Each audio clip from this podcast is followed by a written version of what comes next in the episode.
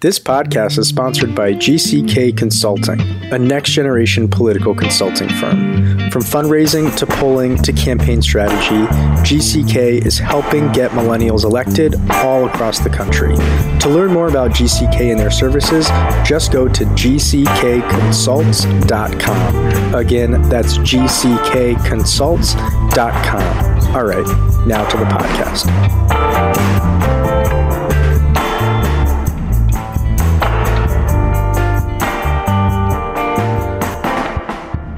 Welcome to the Millennial Politics Podcast. I'm your host, Jordan Valerie. My pronouns are she, her, hers, and today I'm joined by Wisconsin Treasurer elect Sarah Godlewski. Thanks for coming on and congrats on winning your election. Thanks for having me, Jordan. It's great to be on. Yeah, it's our pleasure. So, for starters, could you tell us about this position and why it matters to millennials? Yeah, and maybe even take a little bit step back further that this position is really unique um, in the state of Wisconsin, Jordan, because earlier this year, the Republicans tried to get rid of the state.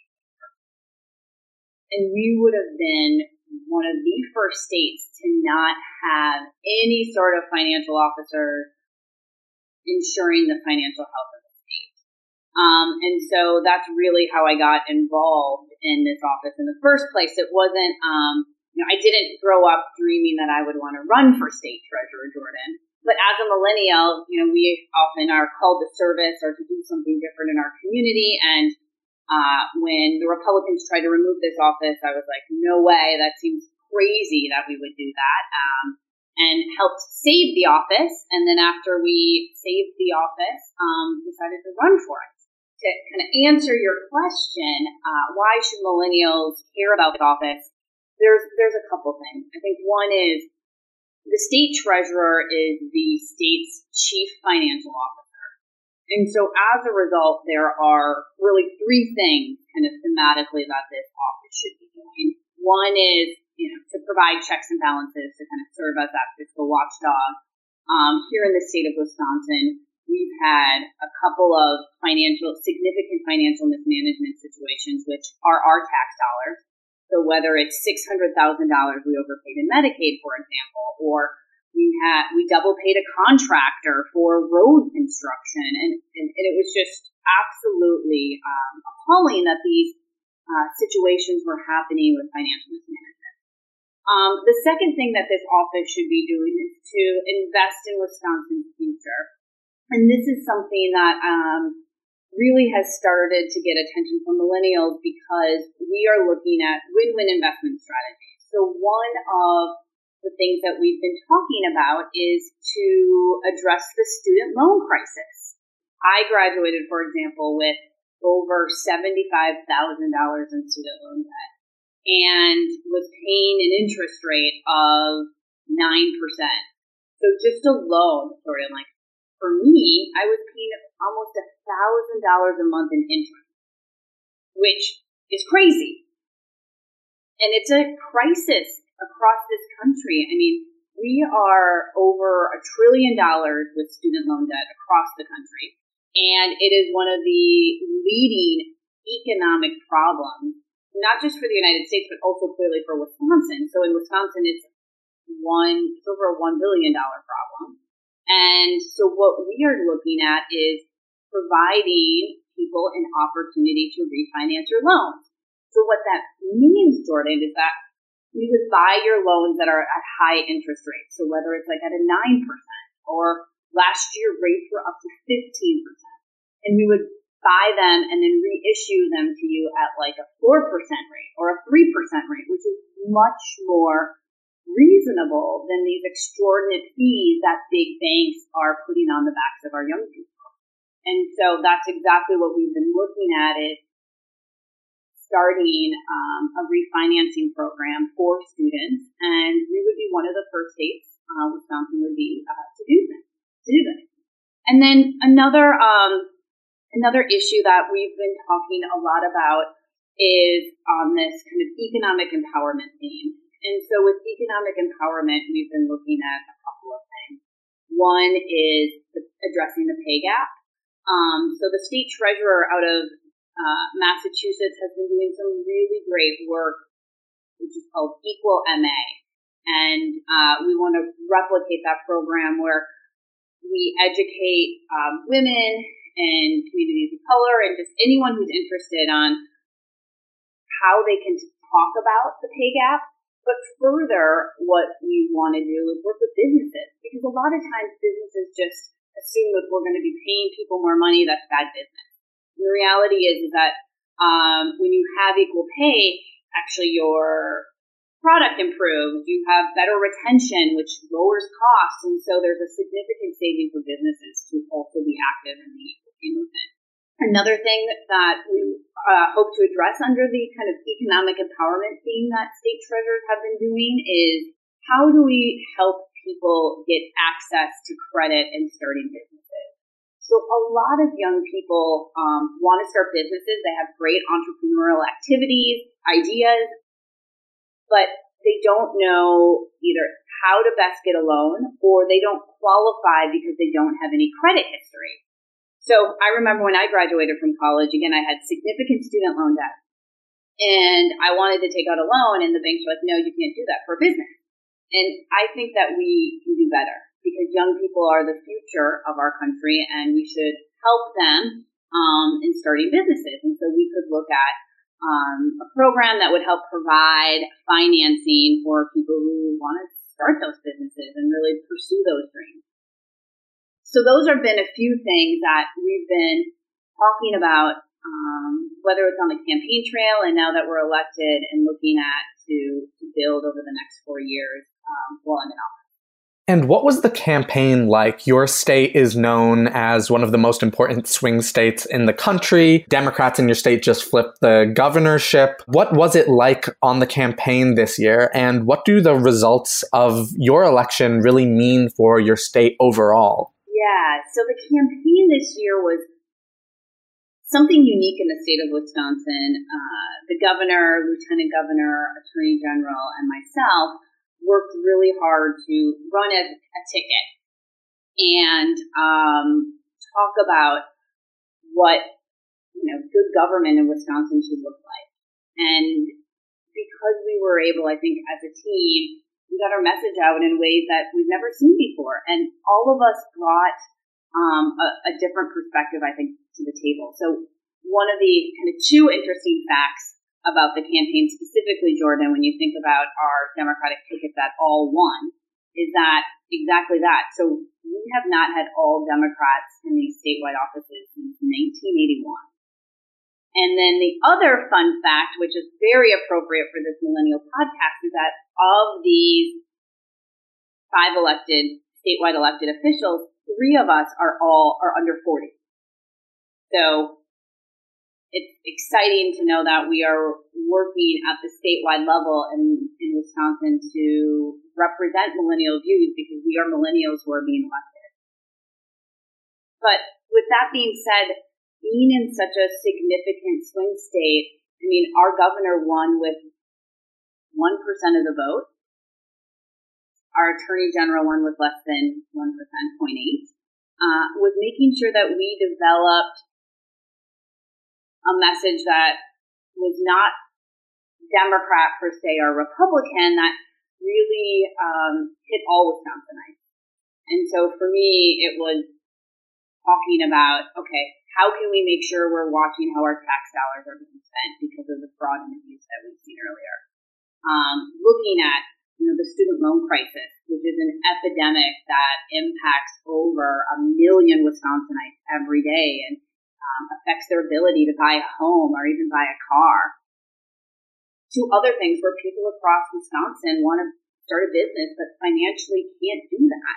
And so it was talking about those kind of kitchen table economic issues that affect us day to day. And I think that was really critical, especially with our election, where we uh, won by over 4%, which is significant in the state of Wisconsin. So, as you said, Republicans tried to eliminate the position you were just elected to hold. And more recently, Republicans in the state legislature who have stayed in power through gerrymandering, introduced a sweeping plan to strip the incoming Democratic governor and attorney general of power. Why are they so intent on this? how seriously should we take this threat? So, this threat is incredibly serious. And why it's, I think, a very serious issue is we've seen these power grabs before in North Carolina. So when the Democratic governor was elected last year in North Carolina, the Republican legislature took away powers, um, in essence, to make sure that the governor couldn't do much in that role. It was almost just kind of this figurehead. And that playbook that was started in North Carolina was then used on Wisconsin, where we have a significantly Republican legislature, which to your point, Jordan, has been gerrymandered. And that's now taking away powers from the governor and attorney general, which is not what democracy is about. I mean, look, at the end of the day, voters made it clear on November 6th in the state of Wisconsin that they wanted a Democratic governor, lieutenant governor, attorney general, treasurer, and secretary of state. They made that very clear. That's what the democratic process is about, is giving people a voice to who they believe will serve in their best interests. And when the legislature literally calls an extraordinary session and creates these bills that have not had any, I mean, one of my concerns, Jordan, is there's been no analysis on these bills that have been taken place to remove responsibilities from the governor. I mean, we don't know how much it's going to cost. We don't know how it's going to impact legislatively. And there's been no opportunity, and this is what scares me the most, is there's been no opportunity for public dialogue for any of this. Giving people less than a week to have a public discussion and to provide input to their legislators on if they think this is a good idea or not, I think is is just a violation in the basic essence of our democracy And what ability do you have to fight this assault on democracy? So, one of the things that we've always been really proud of is running a very people centric campaign um, where people across the state and all 72 counties have been involved.